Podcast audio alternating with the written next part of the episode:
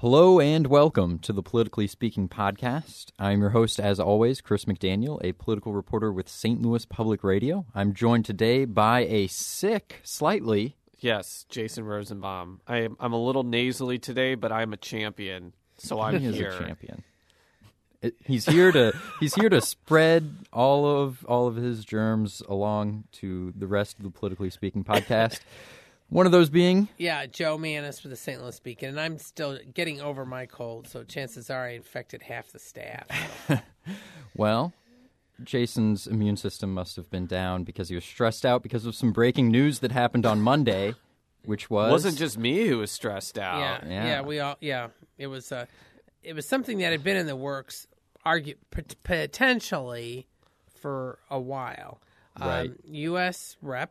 Jo Ann Emerson, the dean of the uh, Republican delegation in Congress from Missouri, in fact, the dean of the Missouri House delegation in Congress, um, announced on Monday that she will be stepping down by early February to take this new job as the head of the. Uh, I want to make sure I get the proper name. It's the National uh, Rural Electric Cooperative Association, I believe that's correct. and um, this job uh, deals with it. Rural rural electric cooperatives provide electricity in rural areas.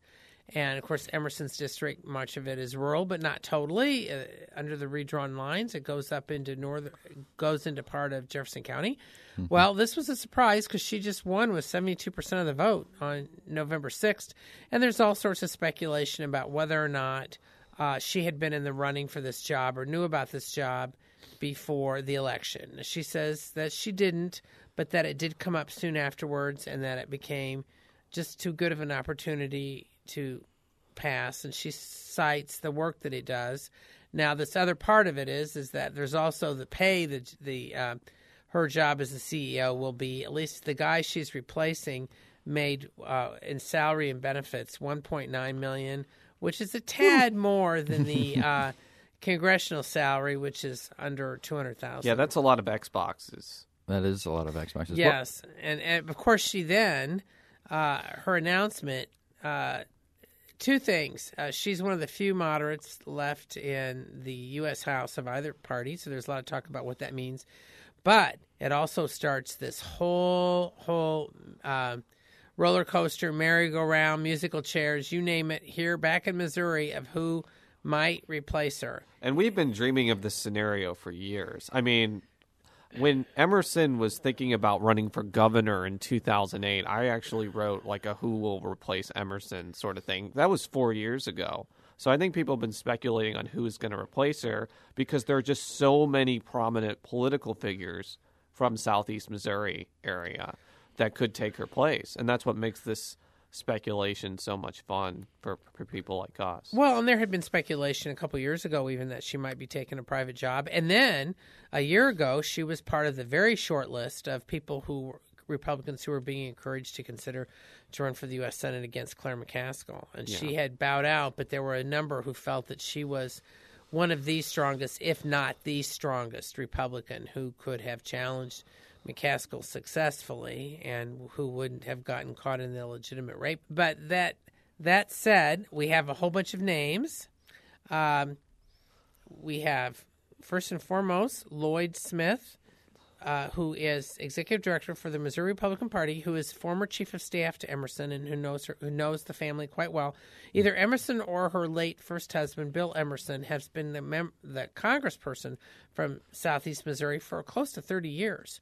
So this is a, major major change, and and Smith has acknowledged that he is looking at it. This is an unusual case in that uh, a the party committee for the Republican and the Democrat, and I think the Libertarian would each get to pick a nominee, and they would run in a special election, which the governor would call. And there's some quibbling over how soon he would have to call it, but in any effect, that's the basics. Yes. But Lloyd isn't the only one out there. Jason, So let me list the amount of people who have expressed interest since Monday. Lieutenant Governor Peter Kinder, who, if he was selected, would create an entire new domino effect uh, of who to replace for Lieutenant Governor. Because let's just be honest here whoever gets the Republican nomination here is going to be heavily favored to become Emerson's successor.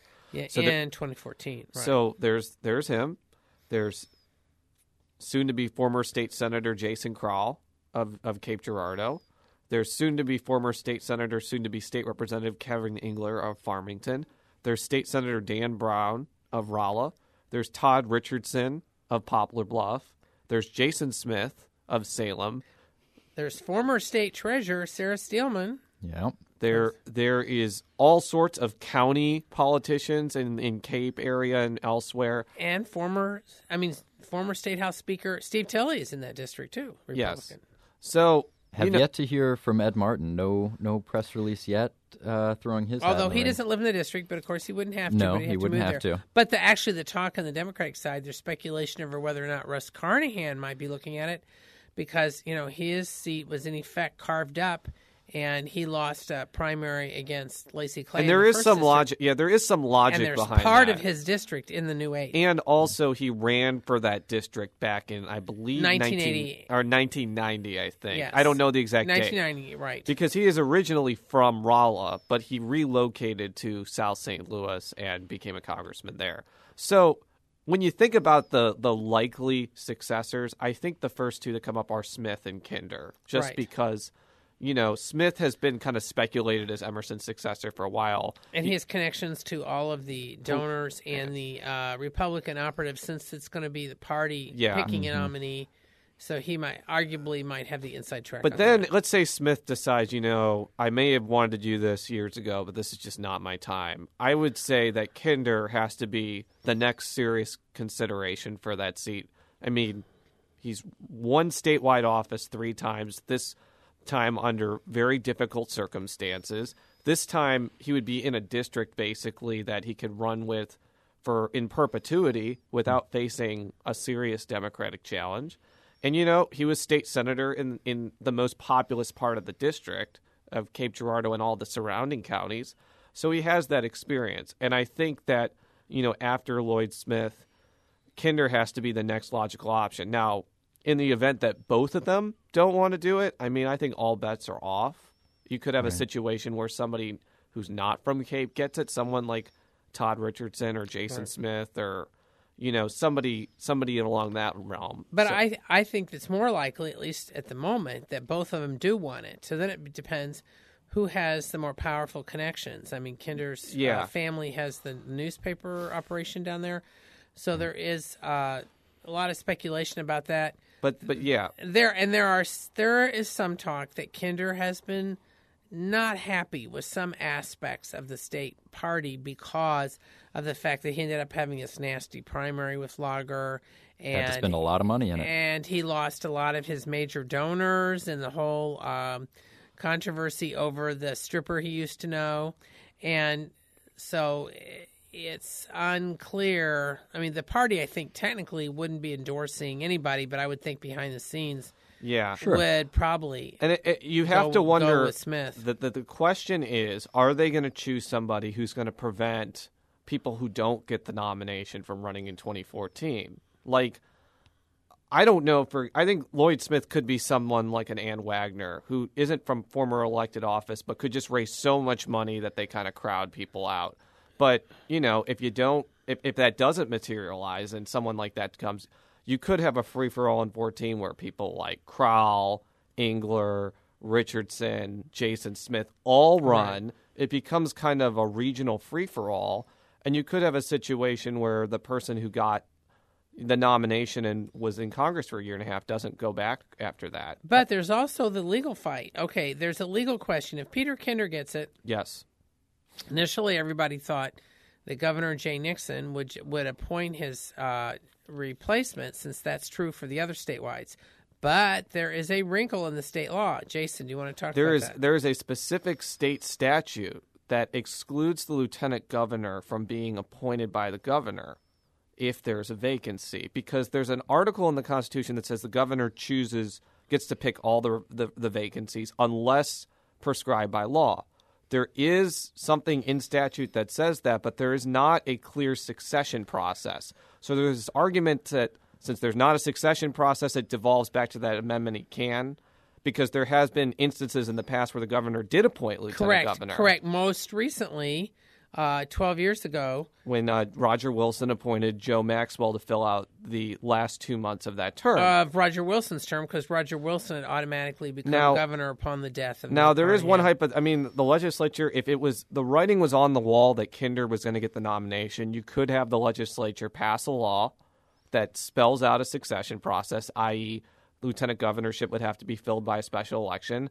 Even if Nixon vetoed something like that because he wants to keep the give it a, put it in Democratic hands. I mean, that's the type of thing where supermajority matters, and they would probably override him on that universally if the writing was on the wall and Kinder was going to get the nomination. there could arguably be a le- legal fight. So there's one theory that there's going to be a lot of pressure from the GOP for Kinder not to do it, just because they don't they want to avoid this. yeah.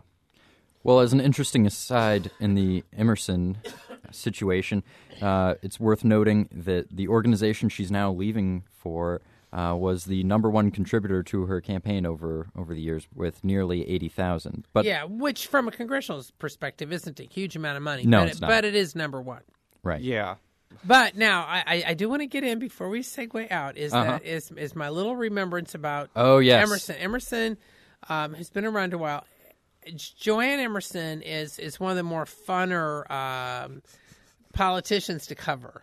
I mean, because she tends to be rather real. If you get her at a political event, she usually will respond to questions and talk to you. Well, at the 2000 presidential convention in Philadelphia, this is for the Republicans. Uh, I was working for the Post Dispatch then, and myself and the uh, Post Dispatch Washington bureau chief, uh, Jon Sawyer, who also has moved on to another job. But anyway, Jon and I were both at this delegate reception for the Missouri delegation, and Emerson was there with her husband, her current husband. That's the other wrinkle in this. Ron Gladney, who is a uh, major labor lawyer in the St. Louis area and also a Democrat, which is all that's that long has been an irritant to some con- conservatives since she married Gladney in the late '90s. Well, bottom line was uh, she and her husband snuck Sawyer and I into this high level uh, Republican fundraising event. It was their idea. They thought so just so we could see it, just so we could see what goes on. We had to be careful and not show our notebooks because reporters were getting thrown out right and left. And I had to go into the ladies' room into a stall every time I wanted to write notes.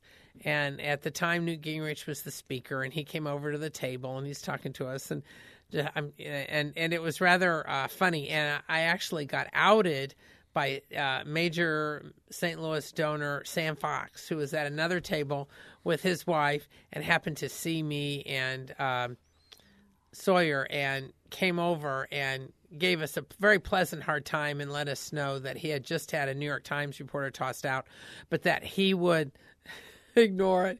And he actually gave us a good story. Um, and it, it, it, it was just for us to get a sense of what goes on at some of these really high level fundraising events at presidential conventions. And that was actually, it sounds funny, but actually, from a reporter's perspective, you don't often get a chance to see that. You know, just just to kind of watch and see what what goes on, and but it is is one of my fondest memories of uh, uh, Congresswoman Emerson, and I've never told it because I was told not to. But now that she's leaving, I don't think she cares. I bet she cares a lot. phones are already ringing. or let's move on now to Medicaid expansion and sort of where are we now, Jason? It's Well, something that's going to be a contentious issue for the state legislature was- for the foreseeable future. I think that's putting it mildly. So we came up from last week. We talked about a lot of the the political ramifications of that, and Joe and I kind of worked together on this story that came out yesterday, or actually today, Yes. um, about kind of how you know you have this the, these group of medical providers, the Missouri Hospital Association being the most prominent, who are need to going to be convince skeptical lawmakers to basically turn away from their positions on Philo- expanding Medicaid. phil- yeah, the philosophical position because the hospitals contend that this um, that many rural hospitals who depend on Medicaid, the federal pay and and federal money to help cover the uninsured. Mm. Some of that federal money is going away under the Affordable Care Act, and mm-hmm. they're saying if Medicaid expansion doesn't happen, they're going to be left with no money at all, and then they'll have to close. I mean that that's the backdrop they're using. I Yeah. didn't mean to interrupt. No, that was a good backdrop. And the challenge for a lot of the people that want to expand Medicaid is something that I kind of touched on last week is that there, while a lot of the people who were part of the 2005 Medicaid cut fights are termed out of office, a lot of the veterans remain. I, I did some counting over the last couple of days, and there are 14 Republican lawmakers in the Missouri Senate who voted in 2005 to cut Medicaid very deeply. And that includes someone like Rob Schaaf, a St. Joseph Republican and, And a a physician, physician. who not only voted to do that for philosophical reasons, but pressure from someone like the Hospital Association doesn't phase him because he's been a long time critic of the way hospitals operate. So you have I, I, I used him as an example mainly because that's the type of obstacle they're going to have to get around if they want to do this, especially in the Senate where a couple of people objecting to things can basically kill a bill. And you're going to have a situation where it's not just going to be Schaaf who's against it. It's going to be a lot of people who've had these philosophical issues for a long time, as well as people who ha- weren't in the House who don't agree with it either. So, I mean, that's just the challenge that these providers have to do to, to convince people otherwise. It's a very steep one. Yeah, because the the point of the story is that while we've talked about the fact that the governor Jay Nixon endorsed expansion last week, frankly, in the in in, in the opinion of many, that any legislative movement to go support in, in favor of the Medicaid expansion, that will be propelled not by the governor Right. who's a Democrat, and their Republican leaders.